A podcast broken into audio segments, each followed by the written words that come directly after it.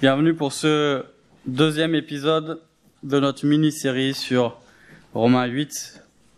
On raconte qu'un roi, dans un pays antique, avait demandé à tous les sages de sa cour de collecter toute la sagesse connue alors.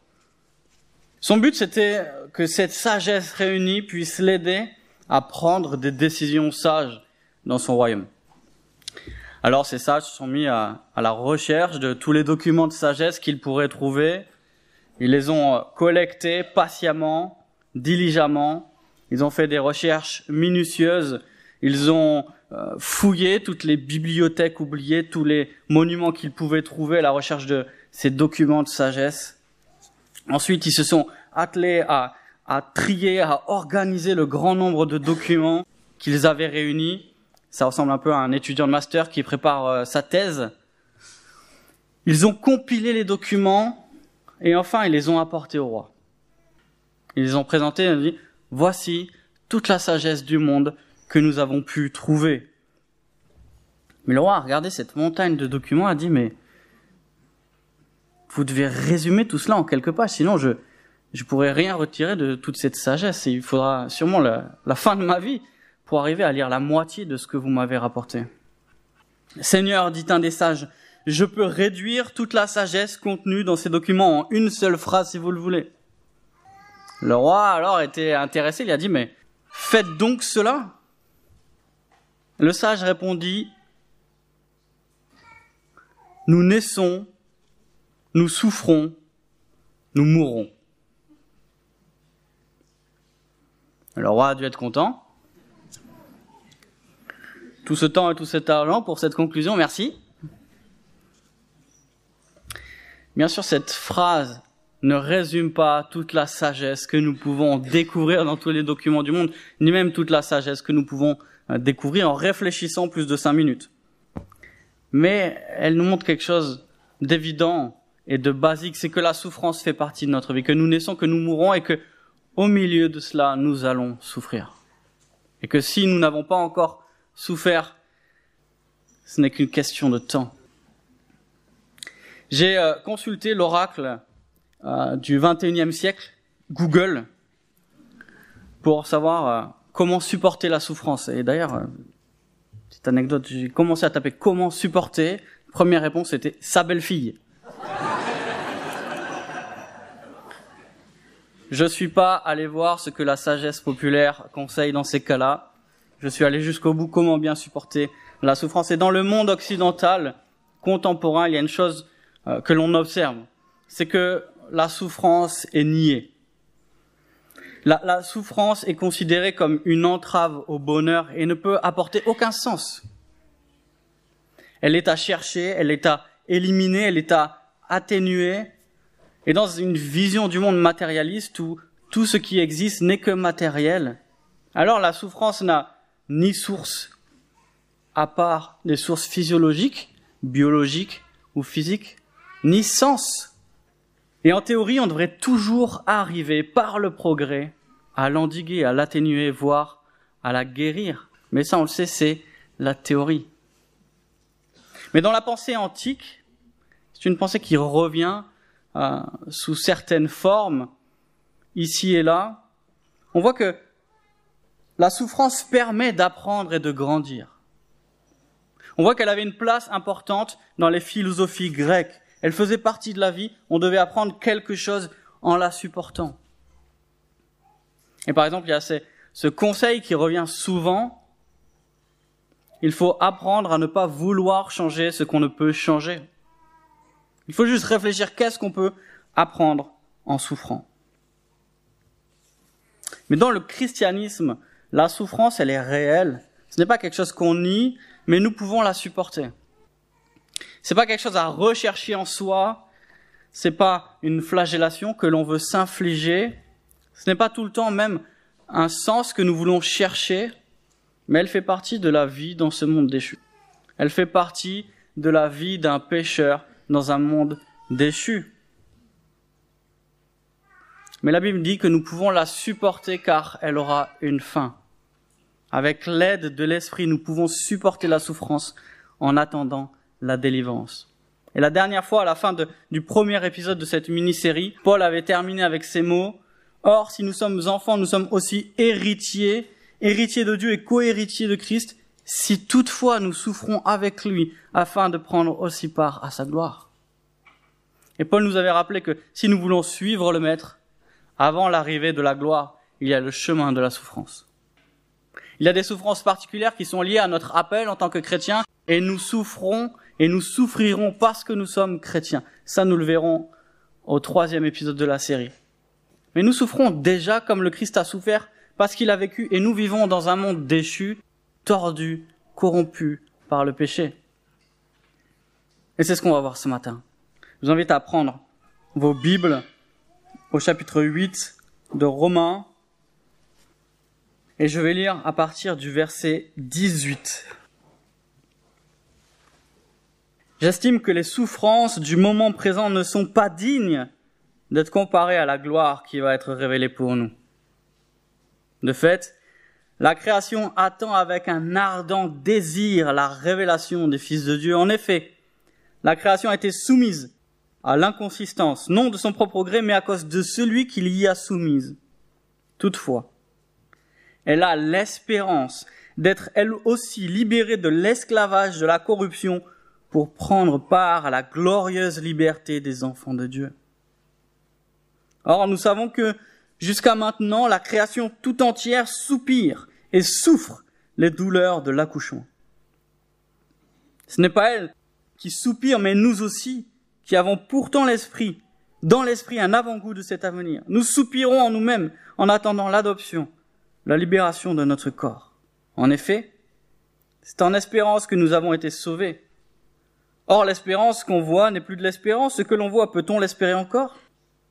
Mais si nous espérons ce que nous ne voyons pas, nous l'attendons avec persévérance.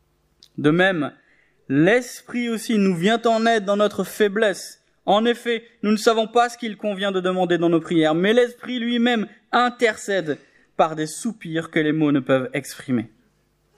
Et Dieu, qui examine les cœurs, c'est quelle est la pensée de l'Esprit, parce que c'est en accord avec lui qu'il intercède en faveur des saints. Ce matin, j'aimerais qu'on se pose deux questions. Deux questions avec ce texte. Première question, pourquoi nous souffrons dans le temps présent? Pourquoi nous souffrons dans le temps présent? Deuxième question, comment nous pouvons espérer dans la gloire à venir?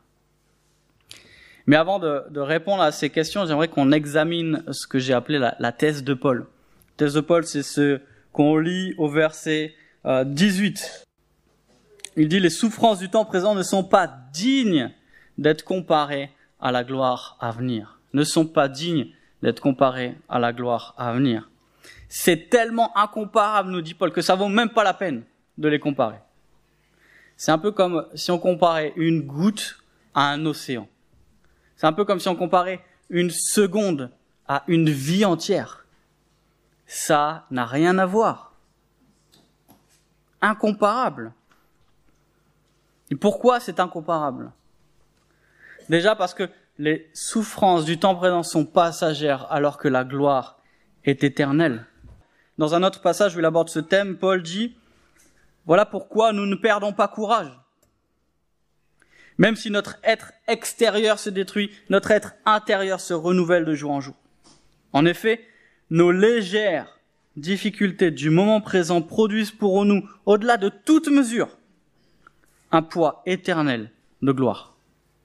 Ainsi, nous ne regardons pas non à ce qui est visible, mais à ce qui est invisible, car les réalités visibles sont passagères et les invisibles sont éternelles. La réalité, c'est que lorsqu'on souffre, c'est toujours long. C'est trop long. Et le soulagement n'arrive jamais trop tôt. Mais Paul nous dit, ces souffrances-là, qui sont trop longues, qui sont trop dures, elles sont rien comparées à la gloire à venir. Elles sont incomparables. peut se demander, mais est-ce, que Paul est en train de nier la réalité de la souffrance? Est-ce que euh, il est en train de, de faire son bisounours? Non, au contraire, la souffrance est bien réelle et il en sait quelque chose. Euh, la Bible nous dit qu'il a été battu, fouetté, lapidé, laissé pour mort. Il a fait naufrage à trois reprises.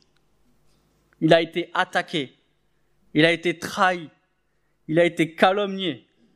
Il a été dans le dénuement. Et il a fini par être mis à mort. S'il y en a un qui savait de quoi il parlait, c'est bien Paul. Paul savait le poids et la violence de la souffrance. Et pourtant, il est en train de nous dire qu'elles sont incomparables face à la gloire à venir. Il n'est pas en train de fermer les yeux d'une manière naïve, il est simplement en train de remettre la souffrance du temps présent en perspective avec la gloire à venir. Il veut que nous regardions notre présent à la lumière de la gloire. Il veut que nous vivions le présent en prenant la fin comme point de départ. Comme le dit un commentateur, le présent et le visible ne peuvent être compris qu'à la lumière du futur et de l'invisible. Nous connaissons le début de l'histoire et nous savons pourquoi nous souffrons, mais nous connaissons aussi la fin de l'histoire et nous savons qu'un jour, nous ne souffrirons plus jamais. Et c'est cela qui doit nous aider à tenir, nous dit Paul. Et Paul nous dit, il ne s'agit pas de comparer quelque chose de mauvais à quelque chose de bon. Il nous dit, c'est comme comparer quelque chose de mauvais à quelque chose d'infiniment bon. Rien à voir. Incomparable. Les souffrances du temps présent ne sont rien comparées à la gloire à venir, mais aussi les plaisirs du temps présent ne sont rien comparés aux plaisirs, à la félicité de la gloire à venir, et cela doit aussi nous encourager. Dernière fois, mon fils Léon, je vous ai dit que j'en parlerai un peu plus maintenant, était en train de manger ses épinards. Et franchement, il était content. Ça se voyait. Il allait vers les épinards. Il aime ça, il mange ça avec appétit, et franchement, ça m'a fait plaisir. Je me suis dit, pourvu que ça dure. La fois, je le regardais, j'étais à côté de lui, et je me disais, mais tu manges tes épinards comme ça, mais tu sais même pas. T'as encore jamais goûté d'éclair au café. T'imagines même pas, t'as même pas idée du bonheur qui t'attend quand tu vas goûter ça. Ou quand il va goûter sa première entrecôte à la bordelaise. Et nous non plus. Nous n'avons aucune idée, aucune idée de la félicité qui nous attend dans le ciel. Aucune idée de la félicité qui nous attend dans la gloire à venir. Incomparable avec les souffrances du temps présent même si elles sont réelles, même si elles sont dures, même si elles nous usent et nous accablent, incomparables face à la gloire à venir. Non seulement la souffrance sera éclipsée, mais on connaîtra enfin ce que ça veut dire d'être vraiment heureux, sans aucune ombre au tableau, sans aucun bémol, un bonheur parfait et éternel. Mais en attendant, nous souffrons. Ça nous mène à notre premier point. Pourquoi nous souffrons dans le temps présent? Et Paul élargit notre vision et nous dit, cette souffrance que vous vivez là, ce n'est pas vous seulement, mais c'est toute la création. C'est une souffrance cosmique. C'est toute la création qui souffre, toute la création qui attend sa délivrance. Pourquoi? Bien sûr que la terre souffre à cause de l'activité humaine. C'est un discours que l'on entend tous les jours, particulièrement en ce moment, et c'est sûr que Dieu avait demandé à Adam et à Ève de prendre soin de la terre, de la, de la cultiver, de la faire fructifier, pour glorifier Dieu. Mais on voit que très rapidement, l'homme qui est tombé dans le péché, au lieu de, d'en prendre soin, de, de la fructifier pour faire glorifier Dieu, il va la détruire, il va l'exploiter pour son propre profit. Et ça, ça fait souffrir la création d'une certaine manière. Mais ce n'est pas la seule explication, et ce n'est pas l'explication que Paul donne ici. Il nous dit qu'il y a une autre raison. La création souffre parce qu'elle a été soumise à l'inconsistance. Dans vos versions, vous avez peut-être à la vanité. On entend les échos de l'Ecclésiaste. La création a été soumise à la vanité. Elle ne peut plus remplir sa fonction. Elle est le sujet et l'objet de frustration. Et là, il est en train de faire référence à la chute et aux effets du péché lorsque Adam et Ève ont désobéi à Dieu, à son commandement direct, le serpent a été maudit. Adam et Ève ont été maudits. Et la terre, la création a été maudite. Et on voit comment le péché a non seulement détruit l'humanité, mais comment il a corrompu la création en entier. Et si le monde souffre, nous dit Paul, c'est parce que le monde n'est pas tel qu'il devrait être. Et si nous, on a l'impression que le monde ne tourne pas rond, c'est pas qu'une impression, c'est le cas. Et Paul nous le dit ici. Dans beaucoup de films, c'est des films qu'on appelle euh, des films apocalyptiques. Pourquoi? Parce qu'ils nous montrent la fin du monde. Euh, des films comme euh, Armageddon 2012. Euh, J'espère que vous en avez vu l'un ou l'autre. En gros, c'est un film, il y a la fin du monde. Dans tous ces films, on voit que les, humains, dès que c'est un peu la fin ici, ils cherchent à coloniser notre planète. Ils cherchent à partir. Ils se disent la terre est en train de mourir, il est temps d'aller ailleurs. Mais Paul nous dit ici, la terre n'est pas vouée à la destruction. Et la solution n'est pas de, de quitter la terre. Mais notre espérance se fonde dans le fait que la création sera renouvelée. Elle sera délivrée de la corruption du péché. Elle sera purifiée. De la même manière que nous sommes des nouvelles créatures et nous serons un jour des nouvelles créatures dans un corps glorifié, un jour, la création tout entière sera dégagée du péché. La Bible ne parle pas de destruction, elle parle d'un renouvellement. Et on lit, Paul nous dit que la création souffre et soupire des douleurs de l'accouchement. Je peux vous en parler des douleurs de l'accouchement? Je n'en parlerai pas comme ma femme vous en parlerait. En fait, c'est facile pour moi de parler des douleurs de l'accouchement, euh, pour Paul aussi, parce qu'on ne peut pas les vivre. Mais l'idée est là. L'idée, c'est que euh, ces soupirs dont parle Paul, ces soupirs de toute la création, ce ne sont pas les soupirs de quelqu'un qui va mourir.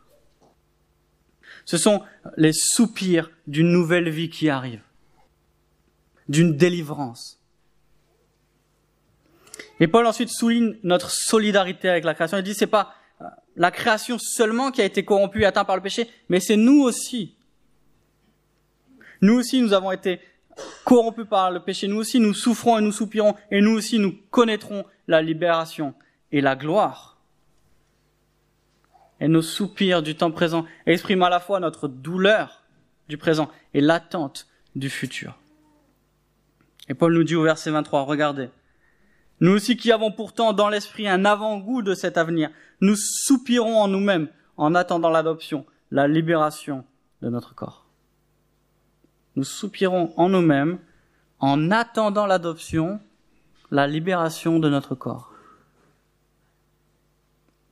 Pour ceux qui étaient là la dernière fois, peut-être ça vous étonne de lire ça. La, dernière fois, on avait lu ensemble quelques versets euh, juste avant que Paul disait que nous sommes déjà enfants de Dieu. Nous sommes déjà libérés du péché. Alors pourquoi il dit que nous sommes déjà enfants de Dieu, déjà libérés du péché? Pourquoi il dit que nous attendons la libération de notre corps et l'adoption? Paul est encore en train de dresser un contraste. Vous vous rappelez la dernière fois, il a dressé dans tout le texte un contraste entre la chair et l'esprit, et cette fois-ci il dresse un contraste entre le présent et l'avenir ou plus précisément entre le déjà et le pas encore. Cette tension que nous vivons, c'est la tension de ceux qui ont déjà été sauvés par un salut déjà acquis, mais pas encore pleinement déployé. Déjà acquis, mais pas encore pleinement déployé. Et Paul nous dit, nous sommes déjà libérés de la condamnation. On l'a vu la dernière fois. Nous sommes déjà vraiment et définitivement libérés de la condamnation. Mais nous ne sommes pas encore libérés de la corruption. Et c'est pour ça que nous soupirons. C'est pour ça que nous souffrons. C'est pour ça que nous gémissons.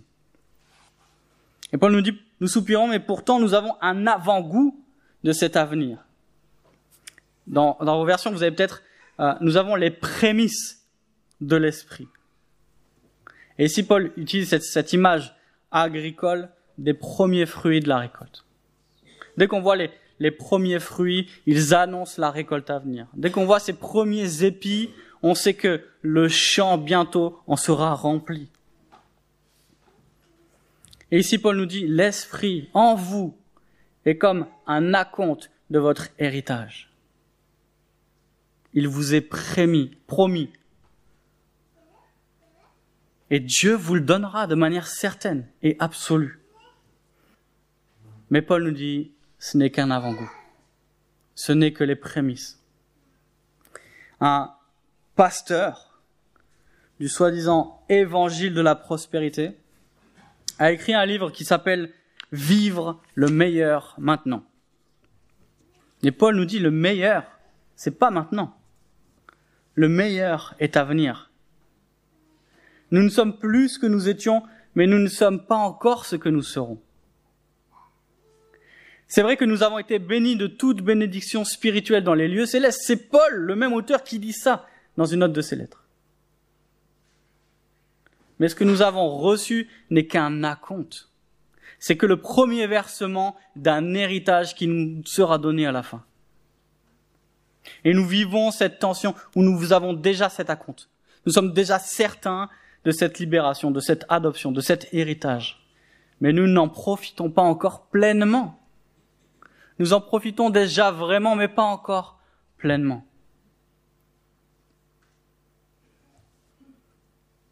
On a déjà les prémices, mais ce n'est pas encore l'heure de la récolte. Ça nous amène à notre deuxième question. Comment nous pouvons espérer dans la gloire à venir? En fait, on pourrait résumer presque le texte à une notion principale. Tout ce que dit Paul ici s'articule autour d'une notion, celle de l'espérance. Et si on devait définir l'espérance, je, vous propose cette définition. L'espérance, c'est l'attente persévérante de ce qui nous a été promis. C'est une attente parce que ce que nous espérons n'est pas encore là, on vient de le dire. Et Paul le résume dans une expression qui est à la fois énigmatique et magnifique. Au verset 24, regardez. En effet, c'est en espérance que nous avons été sauvés. Nous sommes sauvés.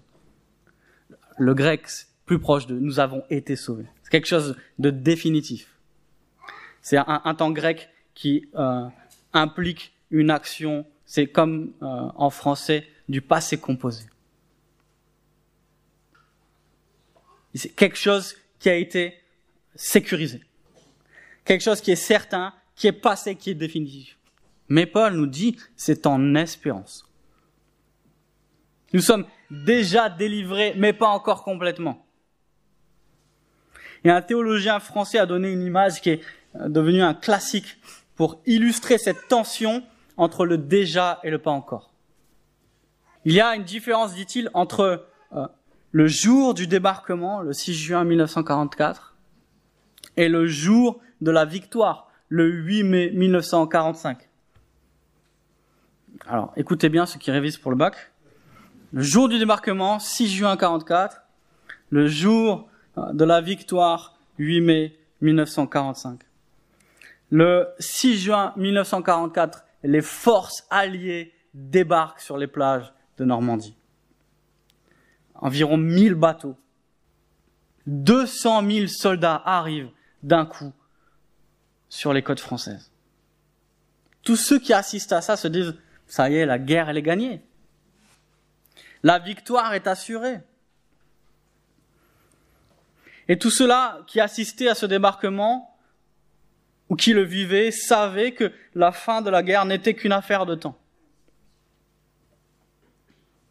Et beaucoup ont dit que ce 6 juin 1944, la guerre était déjà gagnée. Mais cette vision globale de la fin de la guerre est quelque chose que les soldats qui ont débarqué sur les plages ont dû vivre de manière bien différente. Et quand bien même ils avaient cette conviction qu'avec ce débarquement, la, guerre était gagnée d'avance, eux étaient encore sur le front. Et les balles continuaient de siffler. Les obus continuaient de tomber. Les mines continuaient d'exploser. Et les camarades mouraient, étaient blessés. Et même si les soldats pouvaient ressentir l'odeur de la victoire, elle n'était pas encore là. De la même manière, Christ est déjà venu. Il a déjà vaincu la mort. Il a déjà vaincu le péché. Il a crucifié à la croix. La victoire est assurée. Mais pour nous, aujourd'hui encore, la bataille fait rage. Et la bataille fera rage jusqu'au jour du Seigneur. Jusqu'au jour de la victoire. Et c'est vrai que la délivrance est assurée, elle va venir, mais la souffrance est encore là. Et les batailles sont encore à mener. Et si on peut attendre avec persévérance, c'est parce qu'on a la certitude que nous recevrons ce qui nous a été promis. Il y a une expérience euh, euh, connue, je me rappelle plus le nom du, chercheur qui l'a conduite, euh, c'est souvent connu par le nom plus facile à retenir de test du marshmallow. Je ne sais pas si vous avez déjà vu cette vidéo, ce test, cette expérience. On met des enfants devant une table et puis on leur met un marshmallow devant eux. Et puis on leur dit, je vais partir pendant 10 minutes, un quart d'heure. Tu peux manger ce marshmallow-là, il est à toi. Mais si tu attends que je revienne, tu en auras deux. Et souvent, il y a deux types de personnes. Il y a ceux qui, dès que le chercheur a claqué la porte, hop, il le mange, c'est fini. Et il y a ceux qui arrivent tant bien que mal, ils se ferment les yeux, ils tapent dans leur chaise, ils se détournent du marshmallow, ne veulent plus le voir. Mais ceux qui font tous leurs efforts parce qu'ils savent qu'un deuxième marshmallow les attend. Et ils sont récompensés. La dernière fois, j'ai repensé à cette expérience, je me suis dit, mais en fait, ça peut marcher que si la, si la foi qu'il y a un deuxième marshmallow qui arrive. Parce que sinon, il attend pour rien. Non seulement il profite pas de celui qui est devant lui, mais il aura rien d'autre après. Ce qui nous permet de tenir aujourd'hui, c'est que nous savons avec certitude de ce qui arrivera demain. C'est ça la foi.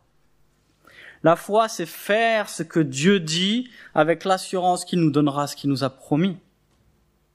C'est l'assurance que nous pouvons attendre avec persévérance parce que nous obtiendrons ce que Dieu nous a promis. La lettre aux Hébreux nous dit que c'est par la foi que Noé a construit une arche. Alors qu'il ne voyait pas encore les événements que Dieu lui avait annoncés. C'est par la foi que Abraham a quitté son pays pour aller dans un pays qu'il ne voyait pas encore, sans savoir où il allait. C'est la foi qui a aidé Noé et Abraham à faire ce que Dieu disait et à attendre quelque chose qu'ils ne voyaient pas encore. Pourquoi? Parce qu'ils avaient la certitude que Dieu donne ce qu'il a promis. C'est la foi qui nous aide à faire des choix qui ne sont pas dictés par ce que l'on voit, mais parce que Dieu nous dit. Et peut-être vous rappeler, quand on a étudié ensemble la deuxième lettre de Pierre, Pierre nous dit, presque tout à la fin de cette deuxième lettre, que dans les derniers jours, des moqueurs viendront, qui vivront au gré de leurs propres désirs. Ils tourneront votre foi en ridicule, en disant, eh bien, il a promis de venir, mais c'est pour quand? Nos ancêtres sont morts et depuis que le monde est monde, rien n'a changé. Mais Pierre leur rappelle, voilà ce que Dieu a fait, et voilà ce que Dieu a dit. Et la prophétie est certaine. Paul ailleurs nous dit, nous sommes toujours pleins de confiance et nous savons que tant que nous habitons dans ce corps, nous sommes loin de notre patrie, loin de notre Seigneur, car nous marchons par la foi et non par la vue. ceux qui vivent à côté de nous, nos voisins, nos collègues, ne comprennent pas les choix que nous faisons. Pourquoi? Parce que nous ne faisons pas des choix en fonction de ce que nous voyons, en fonction de ce qu'il y a devant nous, mais en fonction de ce qui arrivera certainement, parce que Dieu l'a dit. Si un deuxième enfant arrivait dans la pièce et voyait le premier assis devant son marshmallow en train de se débattre, je mais pourquoi tu le manges pas? Si c'est pas la promesse qu'il y a été faite d'avoir quelque chose de plus grand plus tard, il va prendre l'autre pour un fou. Moi, si j'étais toi, je profiterais. Je le mangerais direct. Mais l'autre sait que quelque chose de plus grand et de plus beau lui a été promis. Et mes amis, il y a plus à attendre ici qu'un marshmallow. La dernière vérité qui nous aide à supporter la souffrance en attendant la délivrance, c'est que l'Esprit intercède pour nous. L'Esprit intercède pour nous. Paul nous dit, verset 26, L'Esprit nous vient en aide dans notre faiblesse. Dans notre version, dit, l'Esprit vient à notre secours. L'Esprit nous secourt parce que nous sommes faibles. Nous sommes accablés par la souffrance et nous ne savons pas ce qu'il convient de demander. Paul nous dit pas, mais vous arrivez même pas à prier. Paul, nous dit, vous ne savez même pas ce que vous devriez prier. Et Paul nous dit, l'esprit aussi soupire. Et ces soupirs-là, nous ne pouvons pas les entendre. Mais ce n'est pas parce que nous ne l'entendons pas qu'il n'est pas en train d'intercéder pour nous. Et Paul nous dit, nos soupirs à nous, ils expriment notre lassitude. Ils expriment notre accablement. Ils expriment notre souffrance. Mais les soupirs de l'esprit expriment son intercession. Ces soupirs-là, nous ne les entendons pas, mais nous savons l'Esprit intercède pour nous. Quand nous ne savons pas quoi demander à Dieu, tellement nous sommes au bout, l'Esprit intercède pour nous. Nous pouvons marcher dans la confiance parce que nous savons qu'un jour Dieu nous délivrera de cette terre, de cette création déchue, de ce corps déchu, mais en attendant, nous pouvons prier avec Pourquoi? Parce que même si nous ne savons pas quoi demander, l'Esprit intercède pour nous. Nous pouvons prier avec assurance parce que l'Esprit, nous dit Paul, intercède en accord avec le Père. Et lui demande ce qui est parfaitement raisonnable, convenable. Et on a la certitude que si nous ne prions pas comme il convient, le Père entend toujours les soupirs de l'Esprit, parce que c'est en accord avec lui que lui intercède. Rendez-vous compte, rendez-vous compte de cette vérité. Nous souffrons et Dieu lui-même, par son esprit, fait ce que nous ne pouvons pas faire. C'est lui qui pourvoit encore. C'est lui qui vient à notre secours dans notre souffrance. On a vu la manière jusqu'ici dont Dieu pourvoit à l'aide de son esprit. Il nous aide à mettre à mort le péché. L'esprit nous témoigne que nous sommes enfants de Dieu. L'esprit nous garantit un héritage. Et enfin ici, l'esprit vient à notre aide, à notre secours en intercédant pour nous. Mes frères, mes sœurs dans le Seigneur, je sais que certains souffrent ici. Je sais même que tous souffrent d'une manière ou d'une autre. À des degrés, dans des mesures différentes, dans des domaines différents, depuis plus ou moins longtemps, et que certains sont plus ou moins accablés. Mais prenez courage. Tout cela finira bientôt. C'est ce que nous promet notre Seigneur. Tout cela finira bientôt. Nous sommes étrangers et voyageurs sur la terre. Nous sommes en chemin vers notre patrie céleste. On l'a relu. Et on, sait que le chemin sera difficile. On sait que sur le chemin, il y aura des obstacles. Et on ne sait pas combien de temps va durer ce voyage. Et on sait même que, très probablement, nous allons mourir en chemin. Nous allons mourir et nous n'aurons pas vu les biens qui nous ont été promis. Mais nous savons qu'un jour, nous arriverons à notre destination. Un jour, nous atteindrons la ligne d'arrivée. Un jour, nous finirons la course. Un jour, nous serons enfin à la maison. Dieu sera avec nous. Dieu sera au milieu de nous. Dieu est celui qui nous accueillera. Nous serons arrivés à la maison et Dieu est celui qui nous accueillera. Il effacera nos larmes. Jusqu'ici, quand je lisais cette promesse, qu'il essuiera nos larmes, je voyais surtout que nos larmes seront essuyées. Il n'y aura plus de larmes. Et récemment, mon fils pleurait et je l'ai pris et je lui ai essuyé ses larmes. Et je me suis rendu compte, c'est lui qui essuiera nos larmes. Non seulement elles seront essuyées, mais elles seront essuyées par Dieu. C'est notre Père qui, en nous accueillant, essuiera nos larmes et nous dira tout est fini. T'es rentré à la maison. Tout va bien. Plus de douleur. Plus de rage dedans. Plus d'arthrose. Plus d'hernie. Plus de cancer. Plus d'angoisse. Plus de dépression. Plus d'addiction. Plus de peur. Plus de cauchemars. Plus de maladies plus de mort. Tout cela aura disparu. Définitivement et pour toujours. Nous serons avec celui que nous aimons et avec tout ce qu'il aime. Pour toujours. C'est ça la promesse. C'est ça la gloire à venir. C'est ça cette vision qui éclipse notre souffrance du temps présent. Non pas qu'il la nie, non pas qu'il l'oublie, mais qui l'éclipse, parce que c'est incomparable. Ça n'a rien à voir. Avec l'aide de l'Esprit, nous pouvons supporter la souffrance en attendant la délivrance. Je vais prier. Ô Seigneur,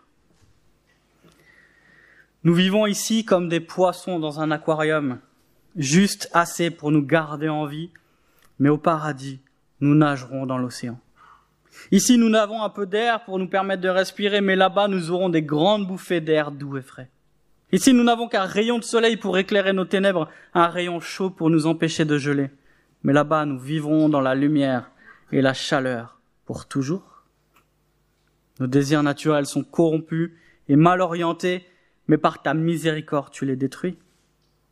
Nos désirs spirituels sont plantés par ta main et c'est toi qui les arroseras et qui les feras croître.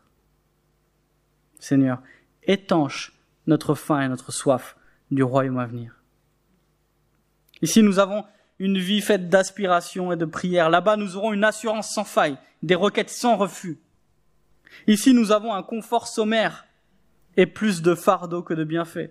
Là-bas, il y aura la joie sans la peine, le confort sans la souffrance, l'amour sans l'inconsistance, le repos sans la fatigue. Donne-nous, Seigneur, de savoir que le ciel est tout amour, où nous verrons continuellement ta beauté qui gardera nos âmes dans des transports d'allégresse. Donne-nous de savoir que le ciel est toute paix et que l'erreur, l'orgueil, la rébellion, la passion n'existeront plus. Donne-nous de savoir que le ciel est toute joie et que tout deuil, toute peur, tout pleur auront disparu. Père céleste, conduis-nous bientôt à ton ciel. Amen.